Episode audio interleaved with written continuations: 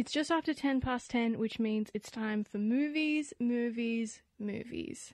That's right. Film Lords Jen and Andre have returned today with another installment of Movies, Movies, Movies, recorded from home. It's your bi weekly, fortnightly bowl of film culture here at FBI Radio.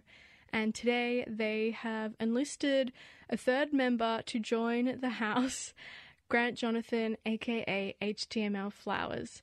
Grant is an incredible cartoonist, artist, musician, and what they call an unquestionable cutie. If you're a regular FBI radio listener, you should be well equipped with HTML flowers. You may have even seen their latest project, Sickovision, being posted around town.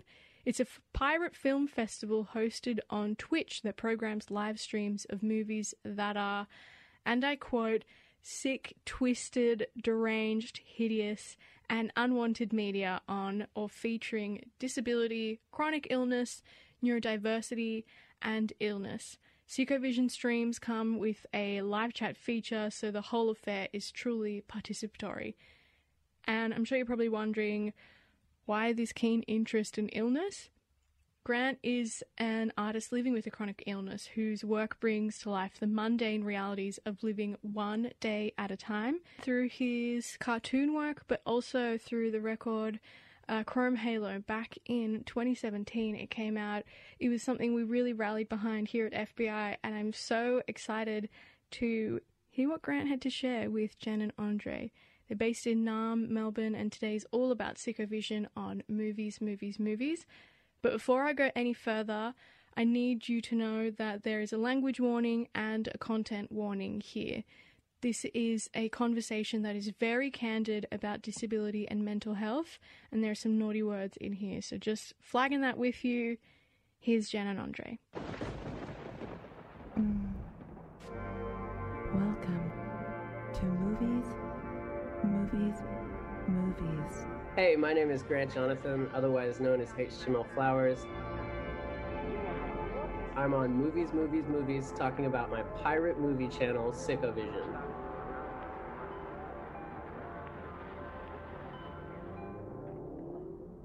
I came across this when you first started via your Instagram, and Sickovision, I guess, is a streaming platform that you started. I think maybe people don't realize because you couldn't leave the house and you just wanted things to watch and to share that. Is that right? Yeah, basically. There were a few other reasons as well. I I found that I would recommend movies to friends a lot and they'd be like, "Oh, it's not on any streaming platforms." And I just got sad that people don't torrent anymore and I still torrent and I I pay for programs to you know, I pay for a VPN, I pay for programs that'll hard code subs. I, you know, I just think it's really good to have access to every kind of film. So partially it was that. I was just sick of telling my friends to watch something and them saying, What platform is it on? I'm like, It's not, just download it. Why do people refuse to pirate? I know that I'm probably not allowed to promote pirating on like a radio station, but I'm a pirate bay. I pirate. I don't know how else we would be able to watch these movies, but people always ask me how to watch things. Yeah, I don't know. I maybe it's a generational thing. You know, I'm 33, so I pirate. I, you know, I started stealing art when I was very young. um, you know, I still I got I got the LimeWire Flex, so I you know it just makes me it makes me sad to think somebody might not watch. You know, the color of pomegranates, as far as I know, is not on any streaming platform. It makes me sad that people might not watch it just because they don't know where to find it. You know, um, at the end of the day, I just love good art. I love sharing it, um, and I buy as much of the independent art as I can to show on the stream. So, Can you Fuck yeah. can you talk about the like what Sicko Vision is and maybe what your first lineup was about? Sicko Vision started as a stream just about movies about disability. And the inspiration came from another movie channel I, I used to watch on Twitch called Movie Past. And they just played anything. And they played a lot of stuff that I thought I was the only person who liked. You know, I didn't know a lot of other people who enjoyed them. And the sociability that grew out of that, like the genuine friendships I have, like people I call, you know, pretty regularly now just as friends because uh, Movie Past is sadly uh, no longer. Um, but the community that grew out of that was really beautiful to me.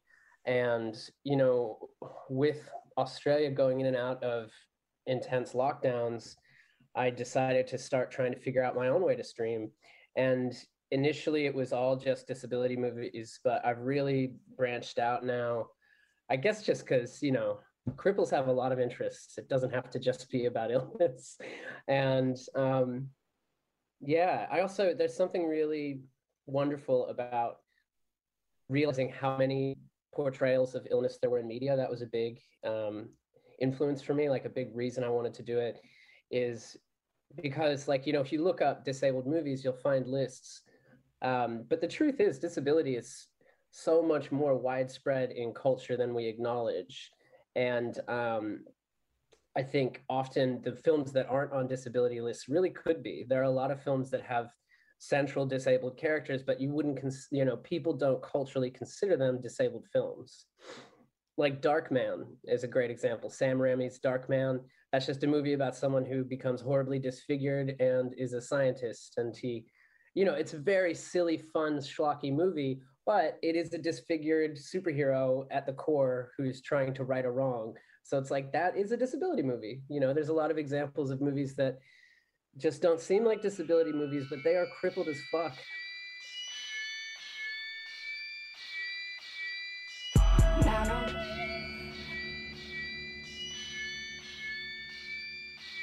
Wasn't I?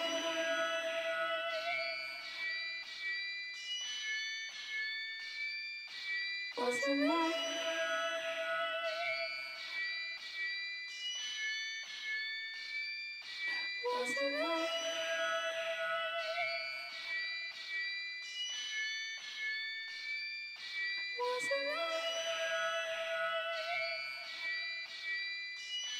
Featuring Banoffee, it's Chrome Halo by HTML Flowers, who is also the guest and artist and renegade film curator, aka Grant Jonathan, who uh, has joined Jen and Andre today for Movies, Movies, Movies for a very special episode to chat about their Twitch Film Festival for Freaky Films. We're about to jump into take two, which is all about representation in films and how important that is to Grant, especially. And again, a little warning here there's some naughty language and a discussion about mental health and disability that some people may find a bit triggering or disturbing. You need to know that. Andre opens with a question about Sickovision and why there's value in watching cringy films that some might consider problematic. To Grant, who is an artist and person who lives with a chronic illness. Here's take two. Take two. Am I right to say that one of the first motivations was that you wanted to hate watch ableist films? Because you're like, they're so bad, but I can't stop watching them. but they're so much fun. I mean, you know, um, a hate watch is always. I try to start most of my disabled streams with a hate watch. There's a lot of good material, and then you get surprised a lot. Like I, t- I tend to just enjoy portrayal of illness. Um, it can be really fraught, uh, but I try not to let my um, modern principles get in the way of you know certain representations. That said, some of this stuff we're talking about came out a year ago, so you know, um, yeah, I I hardly find myself insulted by anything. But I guess when I go into a movie, I'm not really looking for something to agree with or disagree with. I'm just trying to experience it emotionally, you know. Um, but I guess yeah, it can be really disappointing sometimes. Um, but I also don't really expect Harmony Korine to have like a, a, decent thesis on disability. Like he's not the guy I want to turn to for a, you know really good representation of somebody who's neurodivergent. Uh, unlike a lot of people in the disability community, I love that disabled people and you know disfigured people and cripples are often the villains in horror movies uh, because I think in many ways that's actually an empowering position. Um, like I love the idea of being um, Pinhead, you know, like um, I want to be scary to the normos. I want to represent the things they're afraid of, you know, and uh, I think what can be so satisfying about a horror film is it's this unstoppable force that forever alters your life, um, which is exactly what illness is. So almost every horror film I see, I just see people trying to grapple with the wages of illness effectively. I totally get that. If I have to read another trans writer talking about the admiration for Buffalo Bill, I swear to fucking God. I'm curious about these films from say 20 years ago that had hidden messages that were progressive that were untapped when the films came out. I'm thinking about Donnie Darko and The Matrix and how much they've been reappropriated into discourse about like trans identity and mental health and just like how shit the public school system is. Um I guess I'm doing that thing where I like ask the activists to find a solution. but I'm like yeah, I don't know. Um yeah, my my feelings on representation often divert from my peers. Um as I said before, I don't really go into a piece of media looking for something to agree with or disagree with. Um, and I, I often am just happy for the movie magic. I love movie magic. Um, but, you know, a writer I love, Gretchen Felker Martin, I'm not sure if either one of you know of her. She's a fantastic film reviewer and author in her own right. Um, she, the, the day that those articles came out when, um, was it Lana, Lana Wachowski said that you know the matrix was officially a trans allegory. The day that that came out she posted a list of films she thought were better trans allegories that weren't written to be trans allegories. And so i think often what gets lost in the representation conversation um, is uh, the subjectivity of the viewer you know and i really i lean on that. I lean on that. I enjoy that immensely. Um, I one of my favorite things about Sicko Vision is being in the chat and just absolutely agreeing with the most putrid film because everybody else is upset about it or something. We were watching um, The Family Man with Nicolas Cage a little while ago, and it is a really stupid film. It's a magnificently dumb film, um, and everybody was taking the piss out of it and i was actually crying at home and i was posting in the chat like no i love this i'm crying. And then uh, one of my one of one of the moderators Deilani said i cannot with you right now. And my response was i'm i'm not disagreeing with movies anymore. Whatever they want me to think that's what i think. But I love you know, that that's, approach. that's a joke but obviously i do care about representation but i think um I think we're too hung up on it a lot of the time. You know, I see constant conversations about representation, um, and I want to talk about taxation. I want to talk about, you know, uh, anti-carceral justice. You know, I want to talk about those kind of things. Representation is important, um, but I don't think it's the leading factor in um, what's going on in my political world. Um, but yeah, check out Gretchen Felker Martin. She made a great list. It had Ginger Snap, sorry, Ginger Snaps on it. The Fly, lots of cool films where she feels like they're much better representations of the trans experience. Because in her opinion, The Matrix um, was good. Like once once Neo woke up from The Matrix, though, there wasn't much about being trans in that film, in her opinion. She's like, after that, where is the trans allegory? It's just gone. That was her Mhm. opinion. Um, and you know, I I got excited when Lana said that and I um I but I read Gretchen's post and I was like, oh, I can see why you would think that. You know, I didn't feel I didn't feel the need to uh, justify Gretchen's words in my own mental space. I just took it on as another opinion, which, if I can be a bit of an edge lord, I think is missing as well from from film discourse. Let people have opinions. Okay, now just in case you missed it, that artist that Grant mentioned in the, the discussion about The Matrix is Gretchen Felker Martin. We're going to be right back with more movies, movies, movies after this Tierra Whack Yeah. track. It's called Walk the Beat. Yeah. Alrighty, my name's Maya Billick. I'm joined by Jen and Andre for another home edition of Movies, Movies, Movies, and they're going to tell you for Spotlight what's screening this week on Sicko Vision. They're joined by Grant Jonathan, aka HTML Flowers, who shares with us what is on, what's on the calendar, what's on the cards to watch over the Twitch stream this week.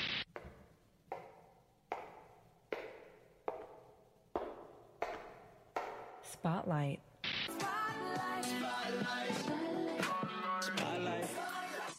I love what you said about movie magic because I think about that a lot, and we have these conversations about representation, and we look at what films get made, and especially when we're going through a government system in Australia, and it's not the same as America where they have money to throw at movie magic. And I think a lot of things that are justified to get made are made based on representation or other evils. Not other evils. Representation isn't evil, but movie magic's really important. and I wanted to ask you about your next lineup and like what it's doing for you. I can I can now do the spiel if you'd like. This Thursday, one of our longtime viewers, Pora Lalmer, is the username, um, is programming a series of films called "The Things We Do for Love: Maternal Horror," and all of the films are horror films uh, centered around motherhood in some way or another. Uh, and we're going to be playing 2016's A Dark Song, which I think is a an exciting horror film that's a little bit underrated because it's you know it's a bit indie um, and didn't get massive release, but it's really cool because it's all rooted in um, uh, it's all rooted in a magical ceremony and ritual called the Abramelin operation, and it's one of those movies that once you close it, there's a lot of good stuff to read about it after because it's based on like a historical thing that people have been doing for a long time. Aleister Crowley famously did the Abramelin uh, operation, and he walked out of it, and that's why people think he was cursed because he didn't finish the, the ritual. Um, of course, we'll be playing Babadook, uh, Goodnight Mummy, Inside, lots of great films. So tune in, you fucking freaks. Sorry, tune in, you little freakies. Tune in, you little freakazoids. Yay! Okay, stop recording. A big thank you to Grant for joining Jen and Andre today. That brings us to the end of Movies, Movies, Movies. If you want to tune in to Sicko Vision, all you have to do is Google it. Sicko Vision and follow the steps to make an account on Twitch. Or you can check out Grant Jonathan on Instagram at grant.jonathon. J O N A T H O N. And you can catch up on movies, movies, movies, wherever you get your podcasts from. They're literally everywhere. You just got to look up FBI and it'll be right there. This podcast is produced by FBI Radio in Sydney. Find more at fbiradio.com slash podcasts.